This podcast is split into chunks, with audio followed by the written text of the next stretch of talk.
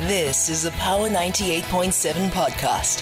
Now we're talking. Subscribe to Power 98.7 podcasts in iTunes or wherever you get your podcasts. There's more on power987.co.za.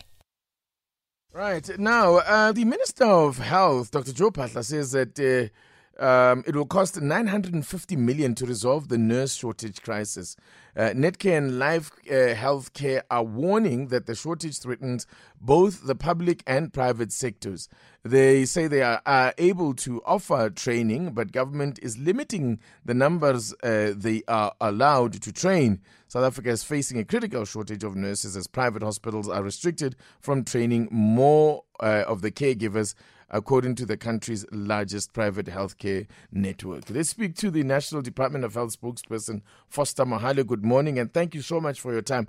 Now, when it comes to these shortages, uh, uh we, we, had this discussion last week, uh, and indications were that it's because people ask you the question, why would we have a shortage of nurses when we have so many nurses that are unemployed? But it seems that uh, we have a very specific type of nurse that we are running short on. Uh, good morning, Titi, and good morning to Power uh, uh, FM listeners, and thanks for this opportunity. Yeah, you have correctly uh, uh, uh said a mouthful with regards to what kind of shortage. In fact, let me put it this way: we've got both the oversupply and the shortage of nursing of nurses in the country, both mm. especially in the public sector.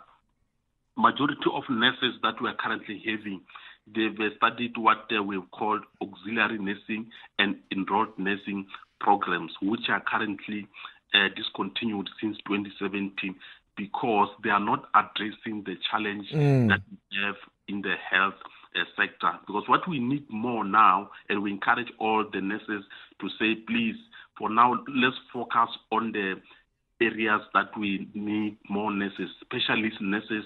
These are the nurses who are able to see the patients these are the nurses who are able to work in the intensive care unit, the theaters, the ICU, and the like. So, because majority of the nurses that uh, uh, we currently have, and even those who are not employable, uh, that those studied these uh, programs precisely because their role is limited. They've got a limitation in terms of performing the duties. They're more on uh, taking the blood pressure, take, I mean, uh, doing what we call the triage, doing mm. all the screenings and everything, they can't see the patient. So, meaning that when there's no doctor, they cannot be able to see the patient.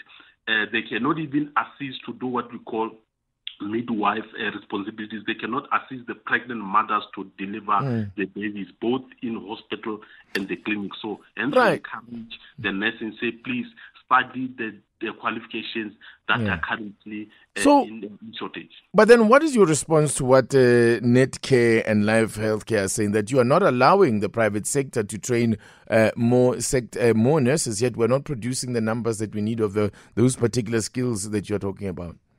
No, uh, no, no. We, we, do allow them, but also the issue of quota because uh, we are also avoiding a situation where we just allow one institution to produce uh, uh, so many, uh, I mean, to accept, accommodate, just like even the universities and colleges, they've got the limit in terms of how many based on their capacity to train because we don't just need the quantity, but the quality is also very important. Hence, uh, we have to work closely. But I mean, is there an issue about, it doesn't sound like there's an issue with the quality that has been produced. So, I mean, if they are saying they have capacity, um, why would you then second guess them on whether they have capacity or not? No, no, like every like every institution before we can give them a license or to say you can be able to accommodate to admit so number, you need to prove beyond reasonable doubt that you have got the capacity to produce, uh, I mean, to train such a number of students, and also also show us the programs. Say you have got the capacity in both in terms of the the programs, but also in terms of the resources and the manpower to say yes. So you are saying they are under, they don't have the capacity. These these institutions? Now we say no. Even they, we've not received any proof, any proof that will convince us to say they can be able to produce uh, that number beyond what we can, what we have allocated to them. Just like even it's not only private, but also in our public uh, colleges, nursing colleges, we work according. And how often do you check on this? No, the, no, they are regular. Uh, there's a plat- there's a, uh, a platform where the media will communicate with them from time to time in order to assess as whether we've got capacity, whether we need to increase that capacity in both the public and the private uh, institutions. All right, Foster Mohale, we'll leave it there. He's the national, the spokesperson for the Department of Health. Thank you for coming on. Thanks very much. You've been listening to a Power 98.7 podcast. For more podcasts, visit power987.co.za or subscribe wherever you get your podcasts.